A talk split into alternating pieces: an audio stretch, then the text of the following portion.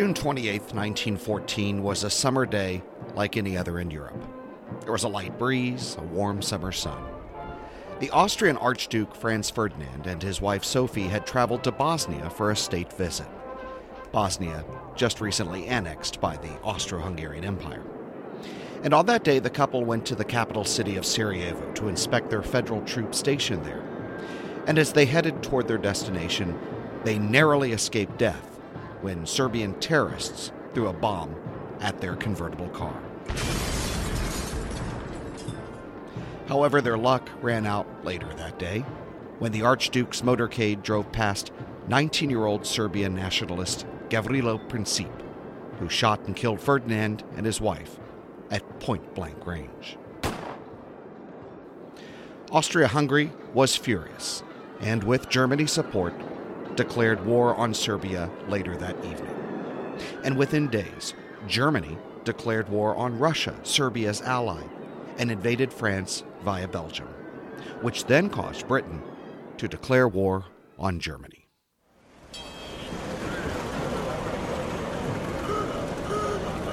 On the other side of the Atlantic, the United States stayed neutral. America did not want to participate in these international diplomatic problems and alliances, but nevertheless championed and assisted with the expansion of the transatlantic economy. American businesses and consumers benefited from the trade generated as a result of the extended period of European peace, a peace which was no more. Welcome to another edition of Print the Legend, an AP U.S. History podcast where we look at the stories that made up America and the stories that America made up. I'm your host, Mr. Nasosi, and in part one of our three part series on the First World War, we look at the years before America entered the war, a period of time that tested America's resolve to avoid what George Washington called 120 years earlier foreign alliances, attachments, and intrigues.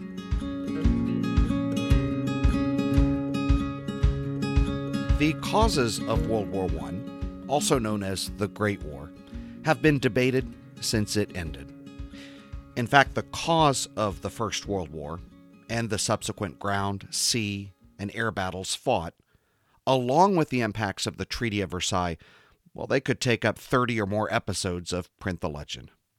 However, for this series, we will examine the years that President Woodrow Wilson kept, quote, America out of war in part one and the U.S.'s involvement both at home and in Europe in Part 2, and then the role Wilson played in bringing about a temporary peace in Europe in Part 3. Oh, they put me in the army and they handed me a pack. They took away my nice new clothes and dolled me up in cack. They marched me 20 miles. In the early days of war, as Britain and France struggled against Germany, American leaders decided it was in the national interest to continue trade with all sides, just as before. A neutral nation cannot impose an embargo on one side and continue to trade with the other and retain its neutral status. In addition, United States merchants and manufacturers feared that a boycott would cripple the American economy. Great Britain, with its powerful navy, had a different idea. A major part of the British strategy was to impose a blockade on Germany. American trade with the Central Powers simply could not be permitted. The results of the blockade were astonishing. Trade with England and France more than tripled between 1914 and 1916, while trade with Germany was cut by over 90%. It was this situation that prompted submarine warfare by the Germans against Americans at sea. After two and a half years of isolationism, America then entered the Great War.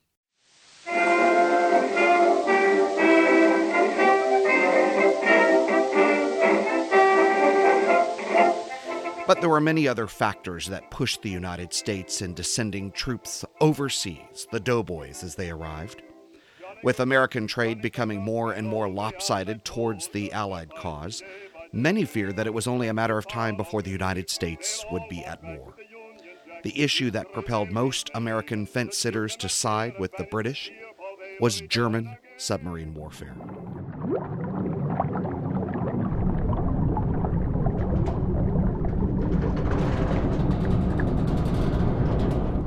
The British, with the world's largest navy, had effectively shut down German maritime trade.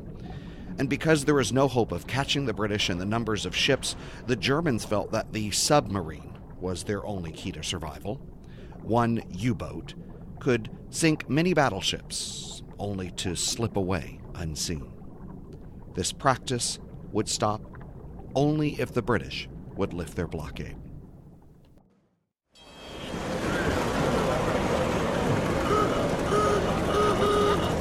The isolationist American public had little concern if the British and Germans tangled on the high seas, for America was thousands of miles away and life continued just as it normally does.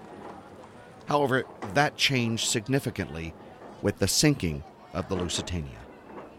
The Germans felt that they had done their part to warn Americans about the danger of overseas travel.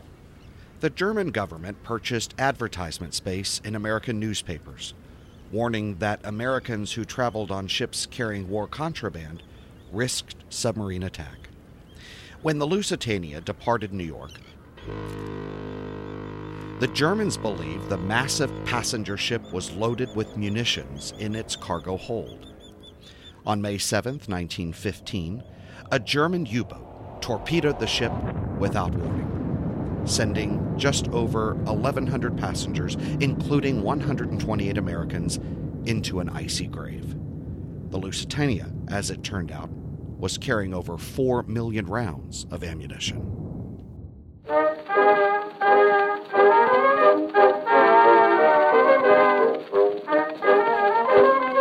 President Wilson was enraged. The British were breaking the rules, but the Germans were causing death. Wilson's Secretary of State, William Jennings Bryan, recommended a ban on American travel on any ships of nations at war. Wilson preferred a tougher line against the German Kaiser, and he demanded an immediate end to submarine warfare, prompting Bryan to resign in protest. And Wilson had other reasons for leaning toward the Allied side.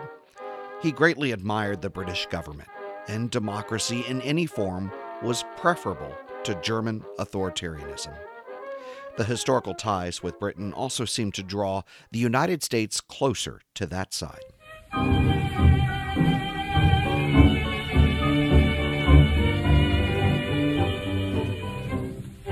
Many Americans felt a debt to France for their help in the American Revolution. Several hundred volunteers already volunteered to fight with the French in 1916. In November of that year, Wilson campaigned for re election with a peace platform. He kept us out of war, read his campaign signs, and Americans narrowly returned him to the White House. But peace was not to be.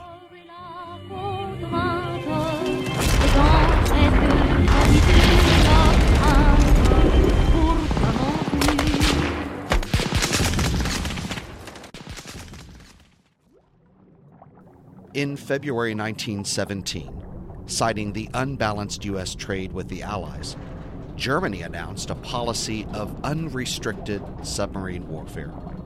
All vessels spotted in the war zone would be sunk immediately and without warning. Wilson responded by severing diplomatic relations with the German government.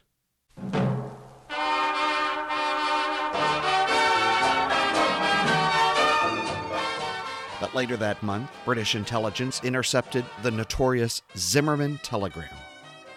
The German foreign minister sent a message courting support from Mexico in the event that the United States should enter the war. Now, Zimmermann promised Mexico a return of Texas, New Mexico, and Arizona, territories that they had lost in 1848. Relations between the United States and Mexico were already strained, the U.S. had sent troops across the border in search of Pancho Villa, who had conducted several cross border raids of American towns. And failing to find Villa, the troops had been withdrawn only in January 1917. And despite recent souring between a Mexico and a northern neighbor of the United States, the Mexican government declined the offer. Germany did not have a friend south of the border. In a calculated move, though, Wilson released the captured telegram to the American press. America is now ready to enter the war.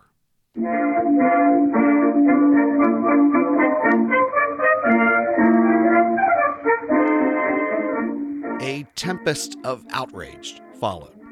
More and more Americans began to label Germany as the true villain of the Great War. When German subs sank several American commercial ships in March, Wilson had an even stronger hand to play.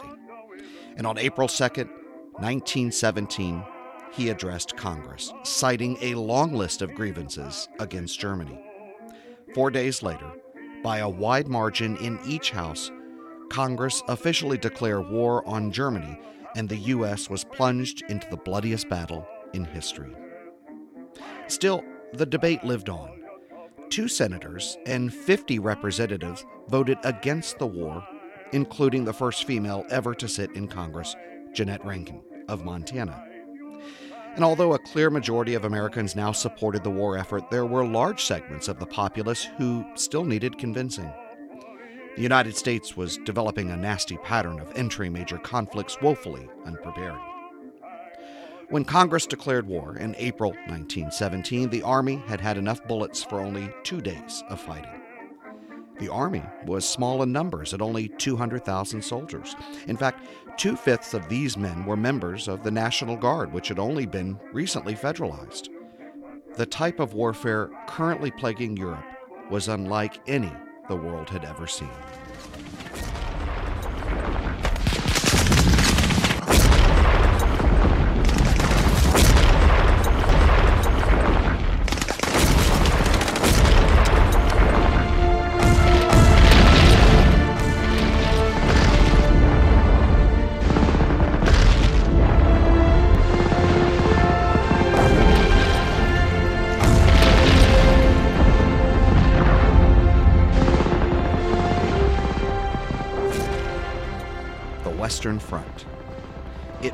Through Belgium and France, and it was the site of a virtual stalemate since the early years of the war.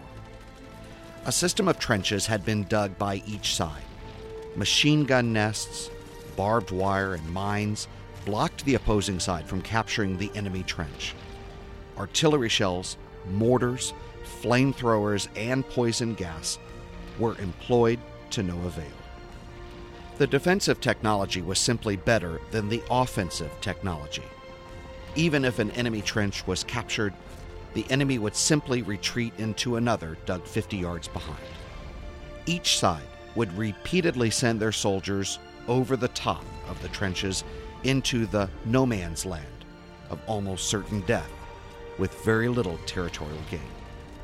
Now, young American men would be sent to these killing fields.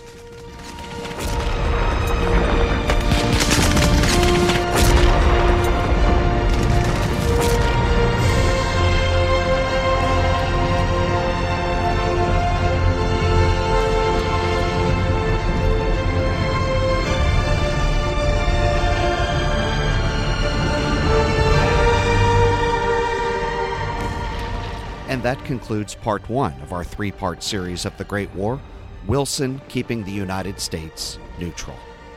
But as we will find out in part two, the United States will be fighting the war on two fronts, both at home and in Europe.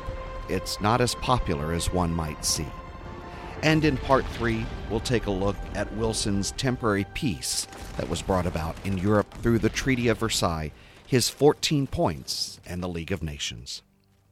I'm your host, Mr. Nasosi, and we thank you for joining us in this edition of Print the Legend, an AP US history podcast where we look at the stories that made up America and the stories that America made up. We'll see you next time.